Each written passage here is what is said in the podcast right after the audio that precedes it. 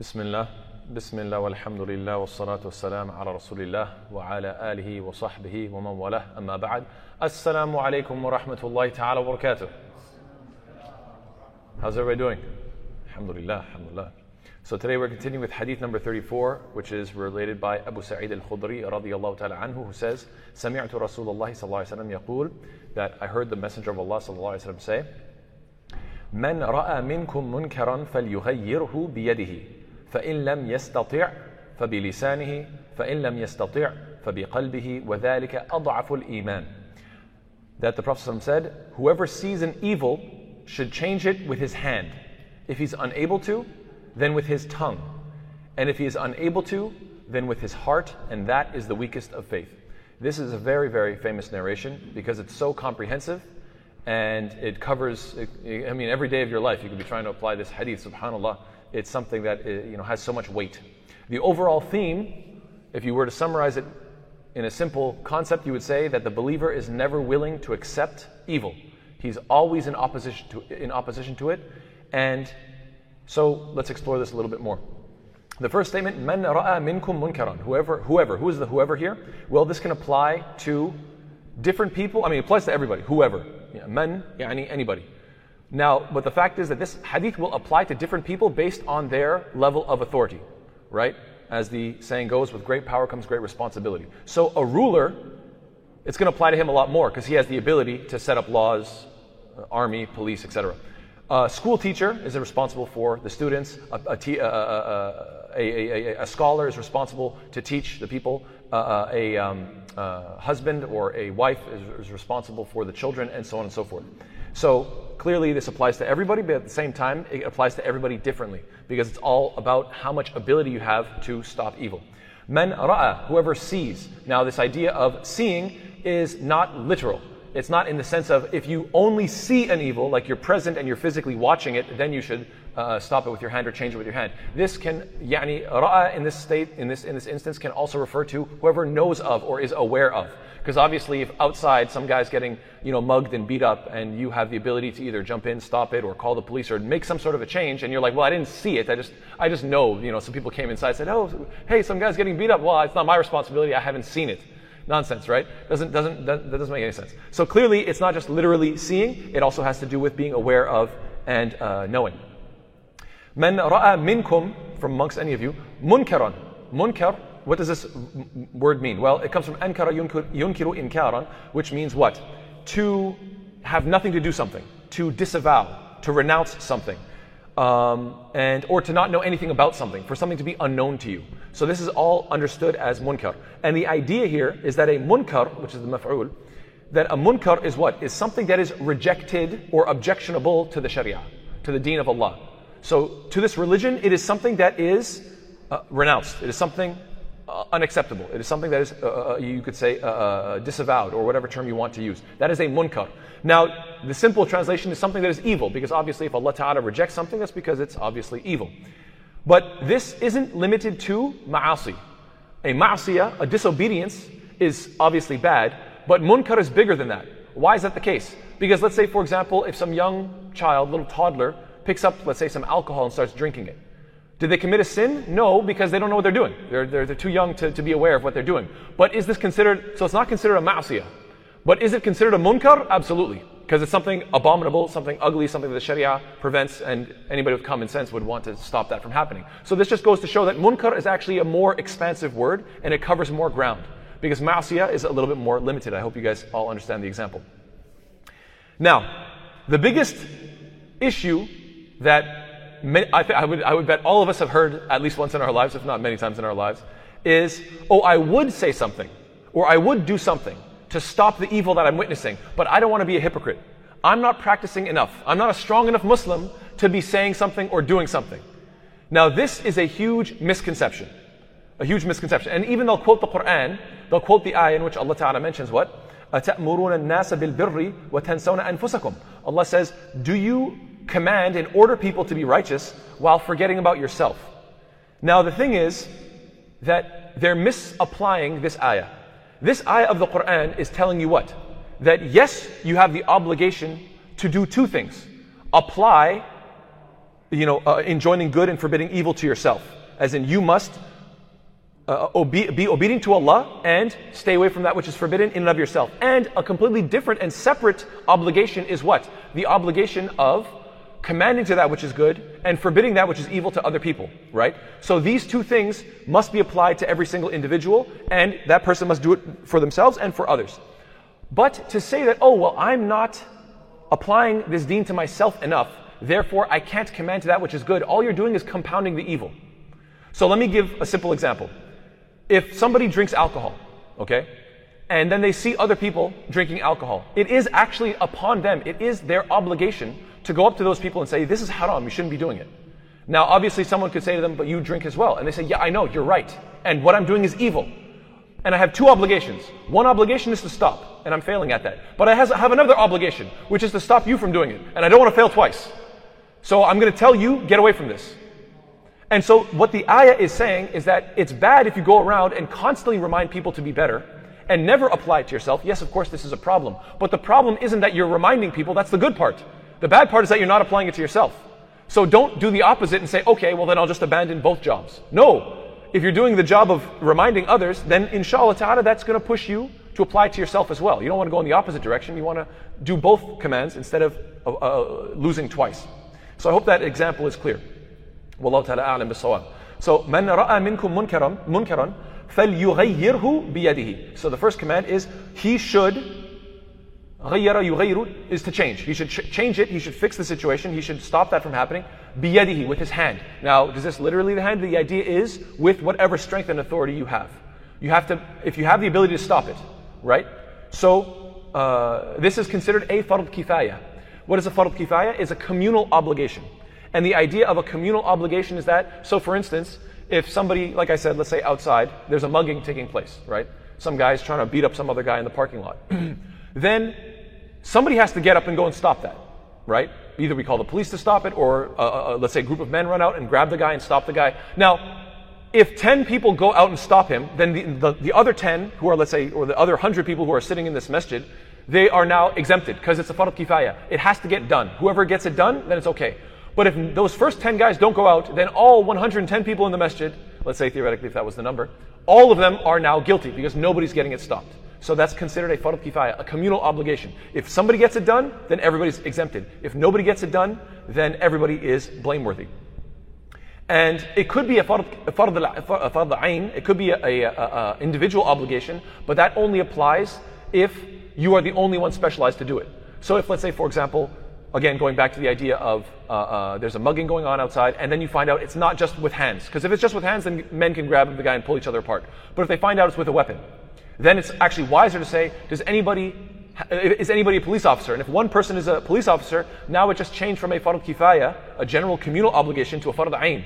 You're the one who has the weapon. You're the one who can actually stop the situation. It would be a bad idea if we just run out there because we can make the situation worse. So now it's upon you as the police officer who has the weapon. You got to get out there and do it. I hope that's clear to everybody, inshallah ta'ala. Are there examples of this in the Quran? Yes, Ibrahim alayhi salam said what? وتالله لأكيدن أصنامكم بعد أن تولوا مدبرين فجعلهم جذاذا that Allah Ta'ala mentions in Surah Al-Anbiya, ayat 57-58, that Ibrahim alayhi was, swearing to, was, was saying to his people, I swear by Allah, I will surely plan against your idols after you have turned and gone away. And then, so he made them into fragments. So we know Ibrahim alayhi he turned to their idols and he smashed them. So this is an example of Ibrahim alayhi taking matters into his own hands and with his own hands saying, I'm going to get rid of this shirk. Musa alayhi same thing. Uh, Allah, uh, Allah Ta'ala mentions in Surah Taha, uh, ayah number 97, وَانظُرْ إِلَى إِلَهِكَ الَّذِي ظَلْتَ عَلَيْهِ عَاكِفًا لنحرقنه ثم لننسفنه من من اليم نسفا that he said look at your deity your god which was the golden calf which you remain devoted to, we will surely burn it and blow it into the sea with a blast. So Musa salam, when he came back and found them worshipping the golden calf, he just destroyed it. It, it wasn't a, a, discussion, debate, he just, I'm just getting rid of this thing. And we know that the Prophet ﷺ, دخل النبي صلى الله عليه وسلم, this is mentioned in Bukhari, دخل النبي صلى الله عليه وسلم مكة ثم يوم الفتح وحول البيت ستون وثلاثة مئة نصب. That when the Prophet ﷺ entered Mecca on the day of conquest, there were 360 idols around the Kaaba.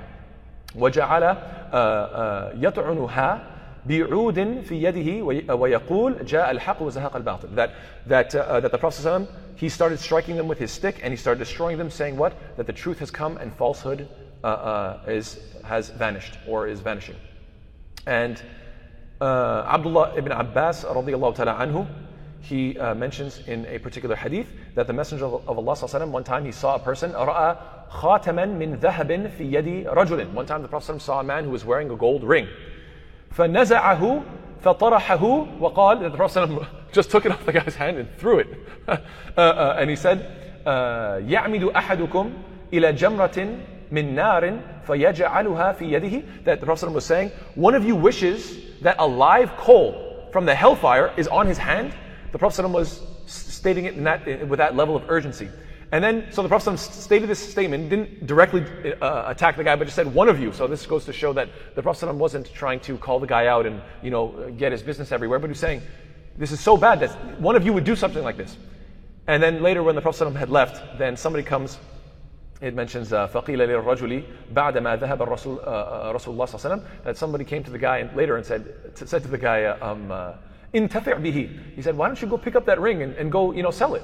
You know, why don't you benefit from it? Because, I mean, yeah, the Prophet told you don't wear it and he threw it away, but you could still go pick it up and go sell it, right? It's still your ring. And so he says, لا والله لا آخذه أبدا وقد طرحه رسول الله صلى الله عليه وسلم. Subhanallah. What a beautiful statement.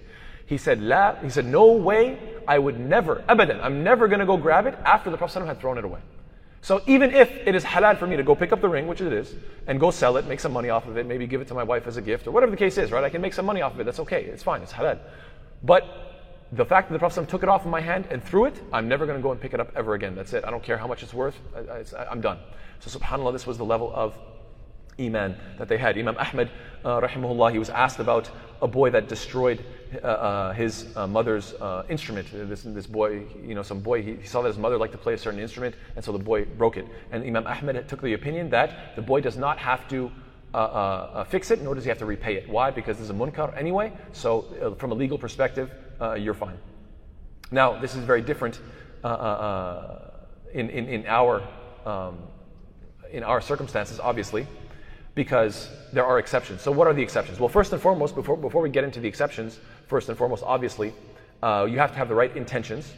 And obviously, any sort of evil that you're trying to eradicate, you can't eradicate it with a greater evil, right?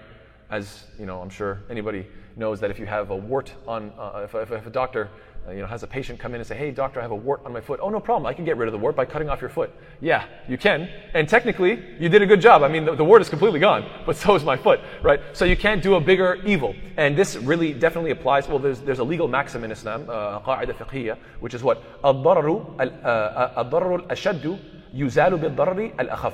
That the worst harm is removed by a lesser harm. In other words, you can only use a lesser harm to remove a, a, greater harm. You can't go vice versa. You can't use a greater harm to get rid of a lesser harm. And this, I think, is a great example when it comes to Muslim countries that have revolutions. Uh, uh, sometimes they say, listen, our ruler is a very corrupt and evil ruler. And that may be true. But if you now do this coup where you overthrow the government, are you sure that, the, that, that, you have the people in place to put in a better government? And if the answer is no, then you just made the situation worse. You got rid of one evil by creating an even worse evil. Clearly, the net sum is not a, a benefit. Yes, it must be a real evil. The condition is you can't go changing an evil. What is the condition? That it has to be a real evil. It can't be your conjecture. It can't be, be dhan. It can't be just a, a suit of dhan, like evil thoughts, like, oh, I think somebody did something bad, so I'm going to go break you know, some of their property. You can't do that. Uh, uh, uh, it can't be an issue of ijtihad, right? Like, because there's different madhahib, there's different schools of thought. It has to be something that is munkar, clear and obvious evil. Not something that is just, you know, you know, I think it's bad, so I think I'm going to destroy it. It shouldn't be like that. And you can't, you can't go beyond what is permissible. So let's say you go to your uh, brother's house, and let's say he was the rebellious younger brother, and he's living in an apartment now. You go to his house and you find a bunch of alcohol in his fridge. You do have the right to, without his permission, open the bottles, pour it down the sink right? Just get rid of it. You don't have to ask about it, debate about it. No, I'm getting rid of this. This is garbage. Done. We're getting rid of it. You have the right to do that. What you don't have a right to do is, I don't know, destroy the fridge and set fire to the apartment building, right? This is obviously going way beyond. So you can't do anything like this. So you can't obviously uh, go to extremes. And you should do it yourself. You should do it yourself. Obviously, Again, in cases where you can't do it yourself, you then uh, uh, you know you call somebody or you you know uh, defer to somebody else. But the, the the danger of diffusion of responsibility is well known. I, I'm sure we've all heard the example of people who you know they have a heart attack on the side of the road let's say in a busy street, let's say downtown New York or whatever the case is, and the guy's lying there dying, and everybody passing by says, somebody else will deal with it, somebody else will deal with it, don't worry, somebody else will deal with it. That's called what? The diffusion of responsibility, the idea that it's not my responsibility. And if everybody has that idea, then the person just dies. So this is very, very dangerous. What are some exceptions? Well, some exceptions would be, for example, Ibn Taymiyyah, rahimahullah, he had a very interesting uh, instance in his life where one of his students, he saw some of the Mongol soldiers that were living in his area, they were getting drunk. They were having a good time drinking. And he said, we should go prevent them. That's an evil. It's a munkar. They're drinking alcohol. And Ibn Taymiyyah said in response, well, if they're not getting drunk, then they're killing the Muslims. So you know what? You can leave them in their, you can leave them in their uh, uh, uh evil, in their ma'asiyah. Why? Because uh, we don't want to get, get them involved in an even worse evil. Ibn, Ibn al-Qayyim rahimahullah, he also said that it's always better to try to bring the person to some sort of good activity. Because if you just destroy their bad activity, there's a very good chance that they just jump to another bad activity and it could be an even worse activity.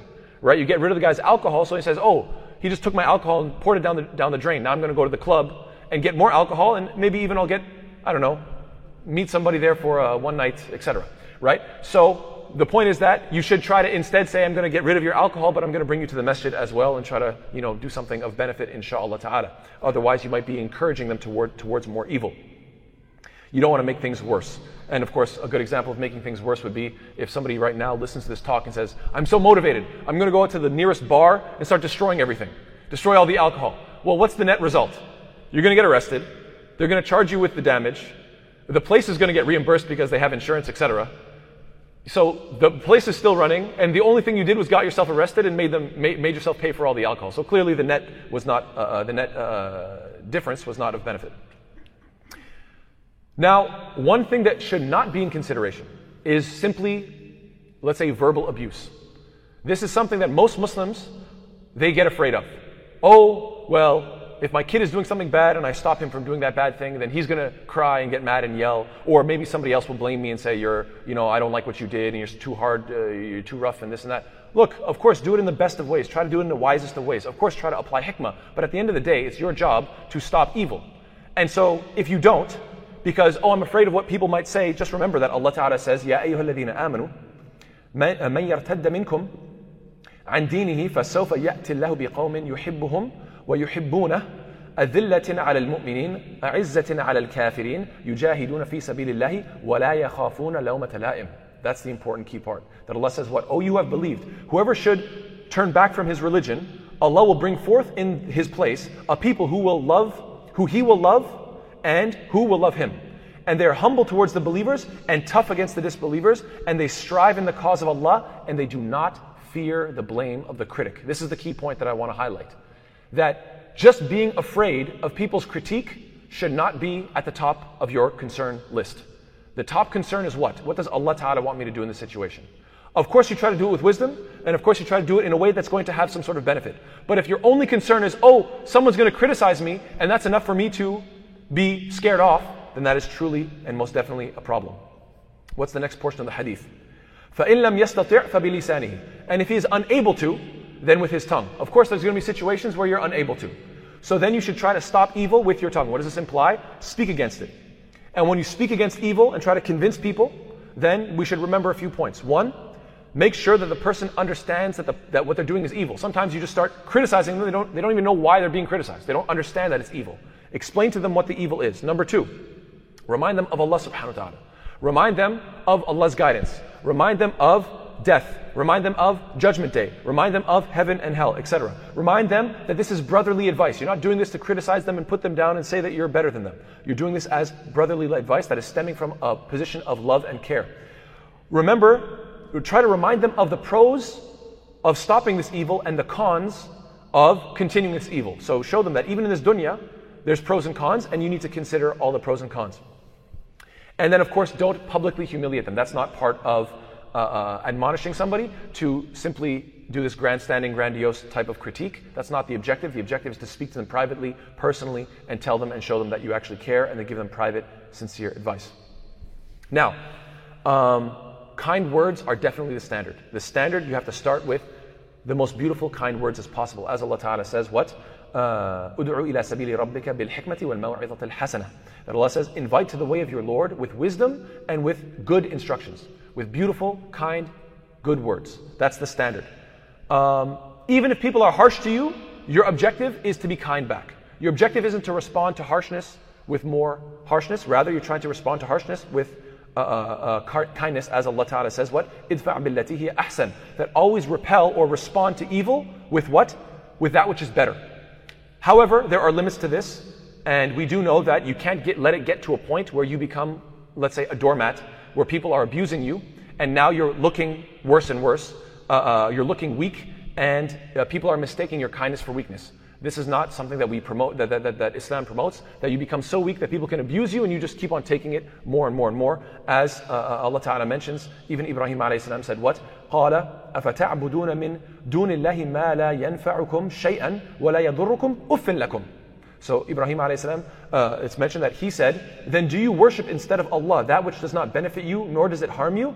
Uff to you. And we know that the term uff is, the, is a term of let's say, frustration or disrespect, or you could even, you know, so, so this, this type of, uh, you know, expressing frustration and anger towards them. And so it says, uff to you and to what you worship instead of Allah. So there was a point, a breaking point, you could say, where their levels of disrespect and harshness were then met with some toughness as well obviously you don't want to go beyond bounds, but you want to sometimes be a little bit tough and stern to make the person wake up. This is also, uh, we note that Allah Ta'ala mentions what? Ya ayyuhan nabiyyu Jahidil kuffara wal-munafiqeen waghluz alayhim. Allah Ta'ala says, O Prophet, fight against the disbelievers and the hypocrites and be stern or harsh against them. So these are all different ayat. So of course, again, to be clear, the standard, kindness, wisdom, being sweet. Even to the point where sometimes people are rude and harsh back, then you still respond with kindness and sweetness. But it does get to a point where you're now making yourself and you're making Islam look weak. And at a certain point, you either have to stop the conversation or demonstrate that, hey, even though I'm kind and even though I'm nice, that doesn't make, mean I'm a doormat, and you can't mistake my kindness for weakness. That doesn't mean I'm to be trampled on, uh, and so you have to, you know, there's limits. Hope that's clear. Um, now, some people would say that perhaps one of the most common responses is what? But they won't listen to me. Okay, first and foremost, you don't know that if that's true or not. Uh, you don't know if they're, they're not going to listen to you. And furthermore, even if they don't listen to you, you're clearing yourself because Allah put you in this test and you have to clear yourself so that you're not responsible on Yom Qiyamah. And we know that Allah says, وَإِذْ قَالَتْ أُمَّةٌ مِّنْهُمْ لِمَ تَعِذُونَ قَوْمًا الله مهلكهم أو معذبهم عذابا شديدا قالوا معذرة إلى ربكم ولعلهم يتقون This is a very, very important ayah. Allah says what? And when a community amongst them said, Why do you advise or why do you warn a people who Allah is about to destroy or punish with a severe punishment? What's the point of trying to save these people? They're never going to listen. Allah's only going to destroy them. What is the response? They say, the people who are sincere, the advisors, they say, قالوا معذرة to be absolved to be absolved before your Lord, to be absolved before Allah. I don't want to be brought on judgment day and asked, did you say something? Ya Allah, said something. Whether they listened or not is not my, I'm not in control of that. That's their problem. That's between you and, uh, uh, them and Allah subhanahu wa ta'ala. Ya Allah, that's not my uh, control. But I controlled what I could control. Ma'adiratan. I have an excuse before Allah. I am now blameless. I have absolved myself from the situation. How? Because I said what I had to say. Brothers, sisters, what you're doing is evil. I, don't, I know maybe you don't care, maybe you don't want to listen, but I've said what I had to say. I'm inni bari'un mink, right? I'm free from this. I have nothing to do with this now. So, uh, uh or la'allahum yattaqun, or perhaps, maybe, maybe even the person that you think is least going to listen, perhaps they're actually going to have taqwa of Allah. You never know. So that's also there as well. And subhanAllah, we know that even if you're giving a, a good word and speaking the truth against evil, and even if it costs your life, then inshallah ta'ala, that is in your mizan hasanat. That makes you a mujahid, uh, a, a, a, shaheed, I should say. As Allah ta'ala mentions, excuse me, the Prophet mentions that when he was asked, Ayyul jihadi afdal, which is the best form of jihad and struggling fi sabilillah, قال كلمة, كلمة حق عند سلطان جائر. That it is a word of truth spoken in front of an unjust ruler. And the reason is obvious because an unjust ruler who is a tyrant can simply say off with his head and the guy is gone. He disappears, goes into a jail, solitary confinement for the rest of his life, as many people are. May Allah Ta'ala subhanallah, may Allah subhanahu wa ta'ala uh, uh, you know, save our ulama, the many, many, many countless brave ulama who have spoken against rulers and who are till this moment still stuck in solitary confinement. May Allah forgive us all. Ameen ya Rabbil Alameen. Furthermore, the Prophet says what? ألا لا يمنعن رجلا هيبة الناس أن يقول بحق إذا علمه. Indeed, fear of people should never, should never prevent a man from speaking the truth if he knows it. That fear of people should never prevent you from speaking the truth if you know the truth. You should never be afraid, oh, what will the people say? The people will live and the people will die. But Allah Ta'ala is Al Hayy La Yamut. Allah is living and never dies. You should worry about Allah. Allah is your creator.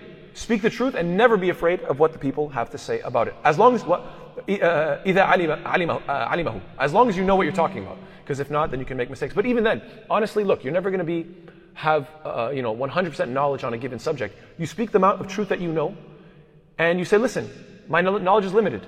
And if I made a mistake, correct me. That's okay too, right? That's what creates dialogue. But when everybody's afraid to speak, then everybody has their ideas. They formulate their own little small groups. They get into their echo chambers. They just agree with each other. Then they create more, and more and more extreme positions and more and more extreme uh, ideology. And then, subhanAllah, you have nothing left but chaos because people are so far gone. And this, subhanAllah, we're finding this more and more in the United States every day that people are developing their own little online communities and just an echo chamber of their own crazy ideas. And subhanAllah, instead of having a dialogue and speaking truth in public, they're just confirming their own biases in private, and then subhanAllah, people are becoming more and more divisive. This is very dangerous. It's much better if you were to say, look, if you believe it, speak it publicly. And then everybody gets to speak publicly, and then may the best man win, right? Uh, the, the truth will, will be clear.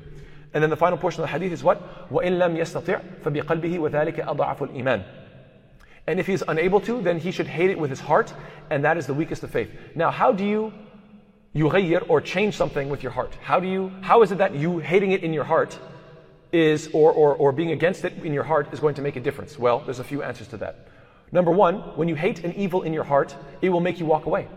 And walking away prevents you yourself from becoming familiarized with that thing. Obviously, we know that we, when we become uh, uh, acclimated to a certain amount of evil, then that acclimatization, what does it do? It has a very negative effect where now you're not, you don't even see it as an evil anymore. So just by walking away, it remains an evil in your heart because you don't get used to it. Also, when you walk away, other people see what you've done and it has an effect on them. It's a reminder that this is so bad that this person's a decent person. I know he's a good person and he's walking away from the situation.